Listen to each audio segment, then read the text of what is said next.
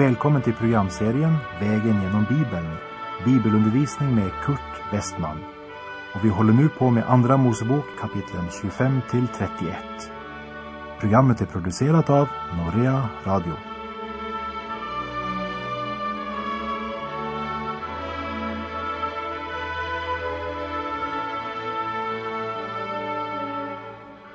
När vi nu kommer till Andra Moseboks 31 kapitel så kan det se ut som om det blir ett avbrott i studiet av tabernaklet.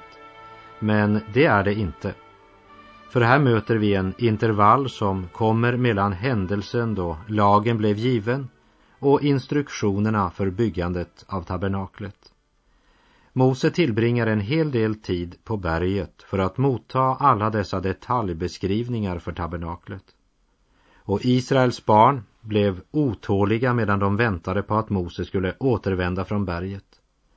Och det konkreta utslaget av deras otåliga sinnelag ska vi senare läsa om i kapitel 32. Men om vi skulle sätta en överskrift eller ett tema på det första avsnittet i kapitel 31 så kan det sammanfattas med orden Den Gud kallar, den utrustar han. Och vi ska möta den gudomliga kallelsen av Uris son Besalel och av Ahisamaks son Oholiab. Yrkesmän som av Gud kallas till en speciell uppgift och som också av Gud speciellt utrustas för den uppgiften. Vi läser i Andra Mosebok kapitel 31, verserna 1 till och med 6. Och Herren talade till Mose och sade Se, jag har kallat och nämnt Besalel, son till Uri, son till Hur av Judas stam. Och jag har uppfyllt honom med Guds ande, med vishet och förstånd och kunskap och med all slags slöjdskicklighet, till att tänka ut konstarbeten, till att arbeta i guld, silver och koppar, till att snida stenar för infattning och till att snida i trä, kort sagt, till att utföra alla slags arbeten. Och se, jag har gett honom till medhjälpare Oholiab, Ahisamaks son av Danstam, och åt alla era konstförfarna män har jag gett vishet i hjärtat. Dessa ska kunna göra allt vad jag har befallt dig. Dessa män och deras medhjälpare blev utrustade med en särskild visdom och färdighet för alla de olika praktiska arbetsuppgifterna. Mose som skulle leda Israels barn ut ur Egypten genom öknen och in i kanan. Han var kallad och utrustad för sin uppgift. Aron var kallad, utrustad och även invigd till sin uppgift. Men församlingen behöver verkligen något mera än en profet och en överstepräst. Och det är lika viktigt att alla som ska göra tjänst vid tabernaklet är kallade av Gud och även utrustade av Gud. Därför kallas Besalel och utrustas som verkmästare eller arbetsledare. Men det är inte bara verkmästarna Besalel och Oholiab som måste vara utrustade av Gud. Men även den mest okända och minst uppmärksammade arbetaren måste utrustas av Gud, som det står i slutet av vers 6. Åt alla era konstförfarna män har jag gett vishet i hjärtat. Utrustningen för dessa konsthantverkare var annorlunda än den som Gud gav Besalel. Men båda delarna kom från Gud. Och vare sig det gällde att den gången bygga tabernaklet eller det gäller dagens församlingsarbete så måste det vara en gudomlig utväljelse. Alltså ett gudomligt kall och även en gudomlig förberedelse och utrustning. Herren säger genom aposteln Paulus i Första Korinterbrevets tolfte kapitel och första vers. Mina bröder, jag vill inte att ni ska vara okunniga hur det förhåller sig med de andliga gåvorna. Det kan inte sägas klarare. Gud vill inte att vi ska vara okunniga om de andliga gåvorna. Dessa två, Besalel och Oholiab, de hade huvudansvaret för den rent praktiska delen av att bygga och färdigställa tabernaklet. Och vi kan fråga oss, vad gjorde till exempel Besalel innan han blev kallad till detta? Ja, jag tror att han var en hantverkare som arbetade med guld och silver och även med trä. Men nu utrustas han med en speciell visdom, kunskap och skicklighet för den speciella uppgiften Gud kallat honom att utföra. Och jag tror att människan ska göra det hon är utrustad att göra. Det vill säga att ta hänsyn till människans läggning och naturliga gåvor och utrustning och intressen. Och inte bryta mot den regeln annat än om Gud tydligt visar något helt annat. För Gud handlar individuellt med den enskilda människan som han kallar. Och det gäller både kallet till frälsning och även kallet till tjänst. För många år sedan, medan jag studerade i Oslo, så mötte jag en kväll en man på ett möte i Lörenskog som presenterade sig på följande sätt.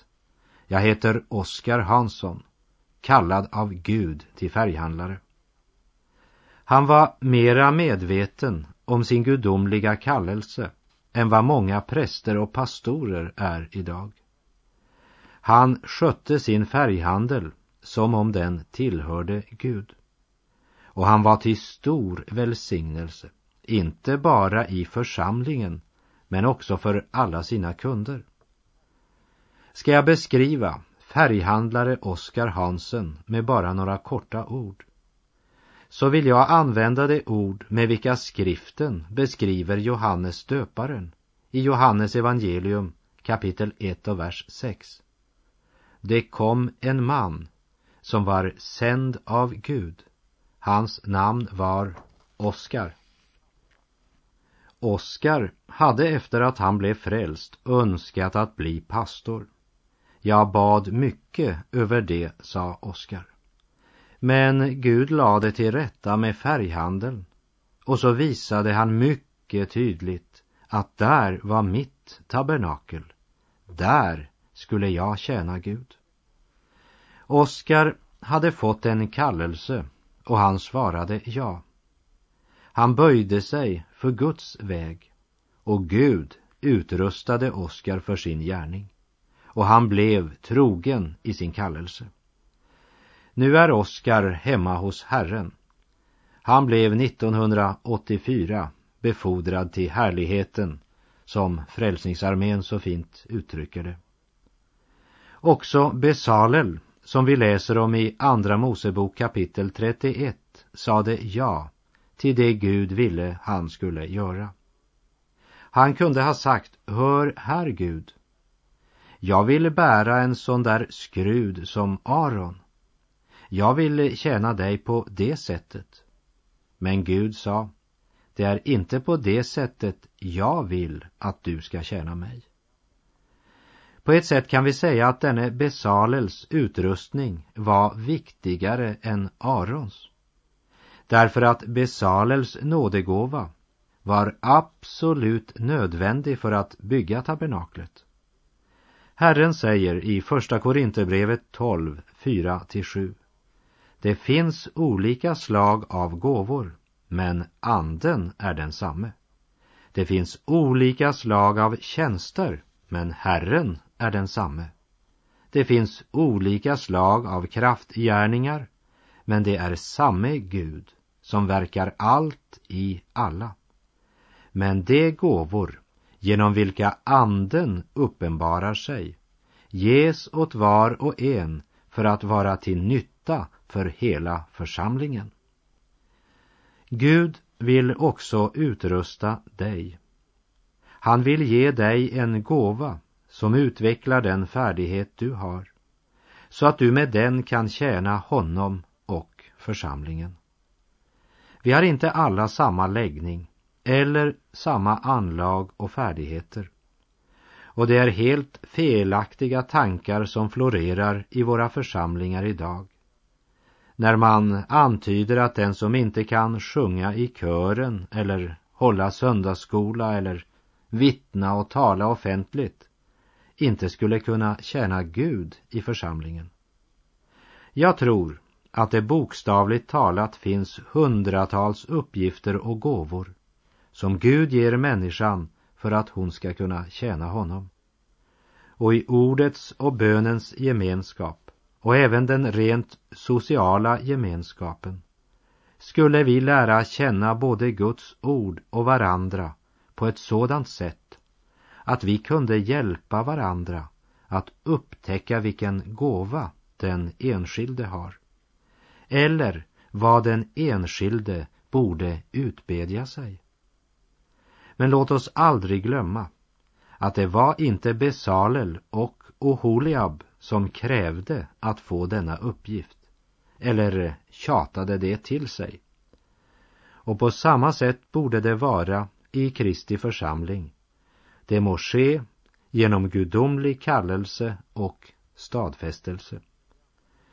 Men låt nu texten i Andra Mosebok kapitel 31 om Besalels och och Holiabs kallelse och utrustning för tjänsten tala också till ditt samvete.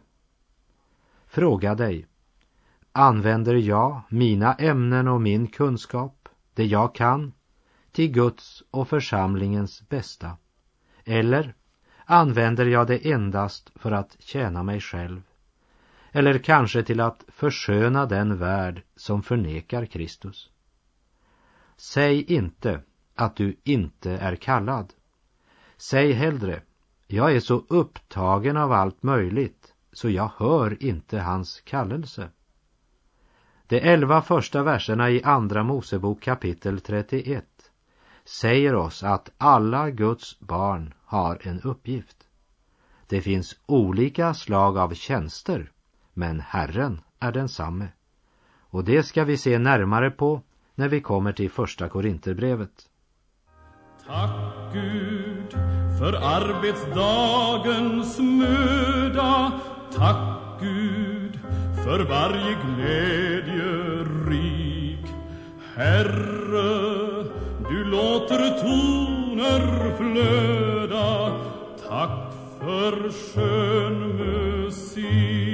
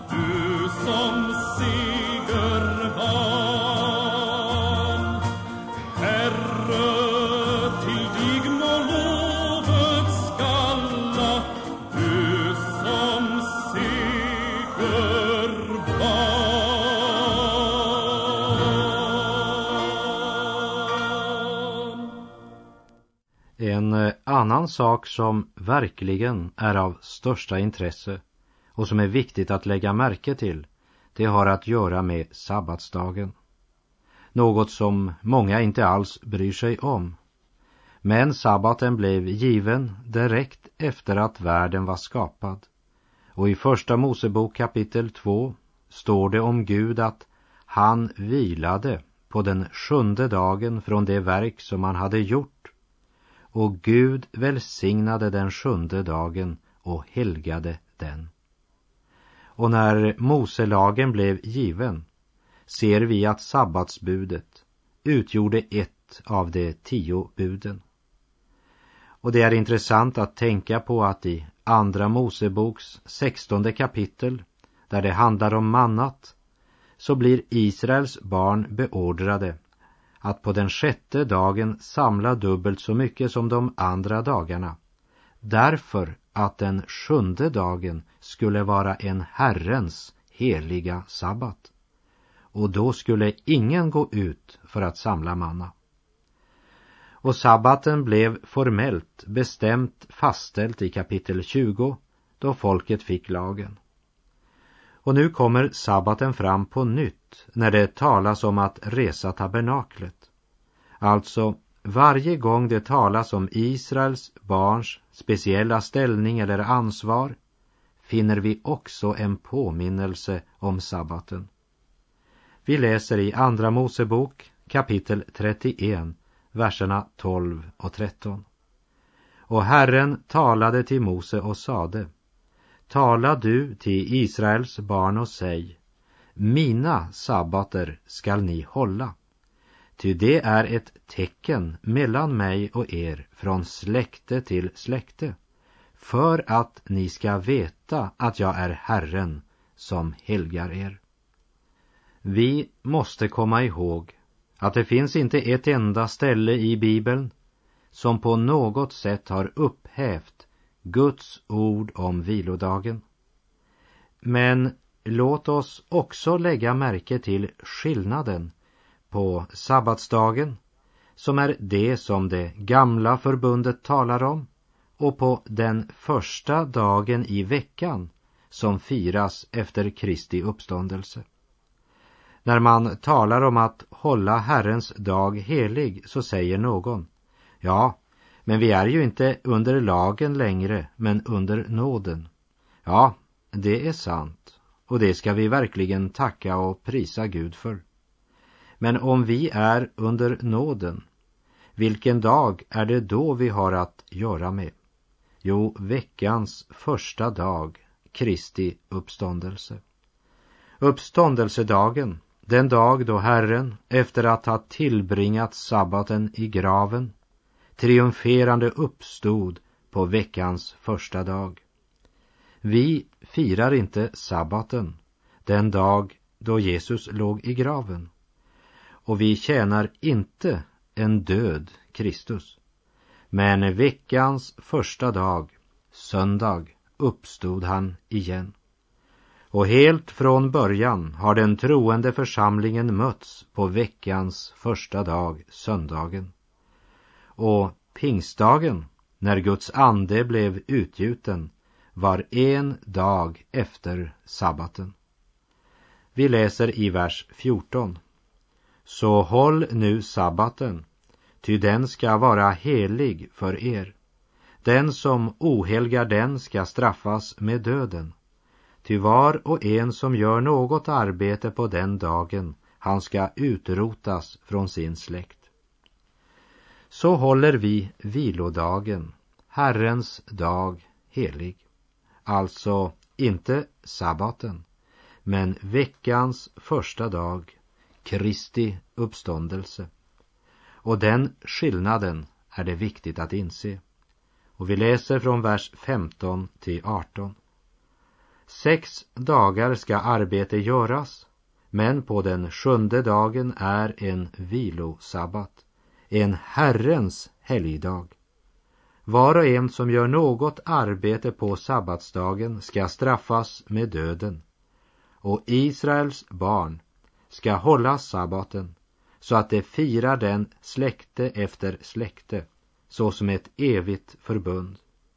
Den ska vara ett evigt tecken mellan mig och Israels barn. Ty på sex dagar gjorde Herren himmel och jord, men på den sjunde dagen vilade han och tog sig ro. När han nu hade talat ut med Mose på Sinai berg gav han honom vittnesbördets två tavlor tavlor av sten på vilka Gud hade skrivit med sitt finger. Som vi sa så nämndes Herrens dag i samband med mannat och i samband med de tio bud och nu talas det återigen om Herrens dag här i kapitel 31. Utan tvekan så är det också för att påminna Besalel och hans män som har fått ansvar för det praktiska arbetet med att resa tabernaklet att de inte skulle glömma att hålla Herrens dag helig när de började arbetet. Ingenting må engagera dig så starkt att det hindrar dig från att hålla Herrens dag helig. Gud sa att den dagen skall hållas helig för att folket ska veta att jag är Herren som helgar er. Och när vi förstår något av sammanhanget i det, då blir vilodagen en gåva, en rikedom, ja, en källa till välsignelse. Samtidigt som den lägger förpliktelser på det folk som tillhör Herren. När ett Guds barn helighåller vilodagen är det ett starkt vittnesbörd om att Gud skapade himmel och jord på sex dagar och vilade på den sjunde. Tänk på vilodagen så att du helgar den.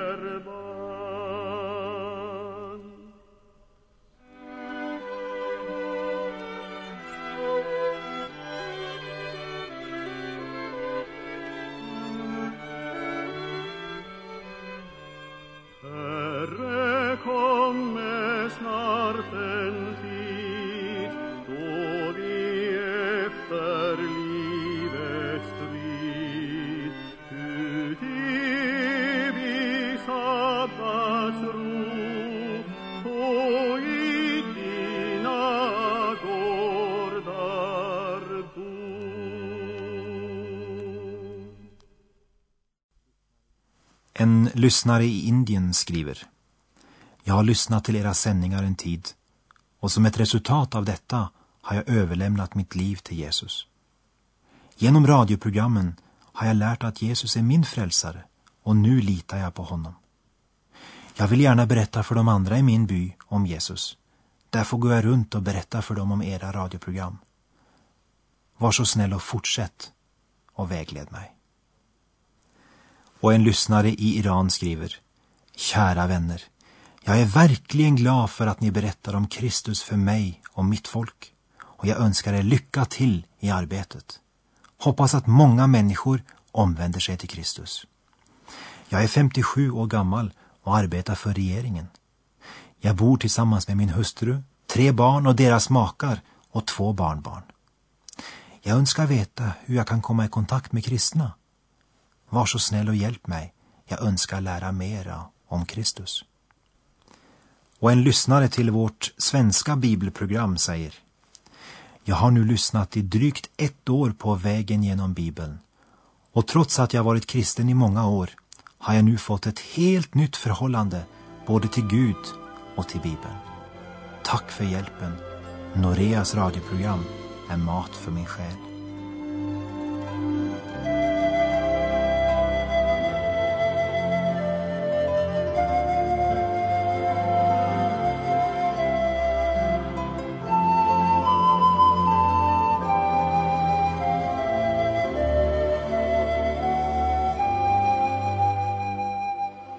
Låt mig få läsa bara ett av de lyssnarbrev som vi fått ifrån en lyssnare till Noreas persiska bibelprogram till Iran. Jag citerar. Efter att ha levt i många år utan tilltro till något kan jag idag berätta att jag har en strimma av hopp som lyser över mitt liv. Jag har funnit en grund på vilken jag kan vila. Det hoppet och den grunden är Jesus Kristus.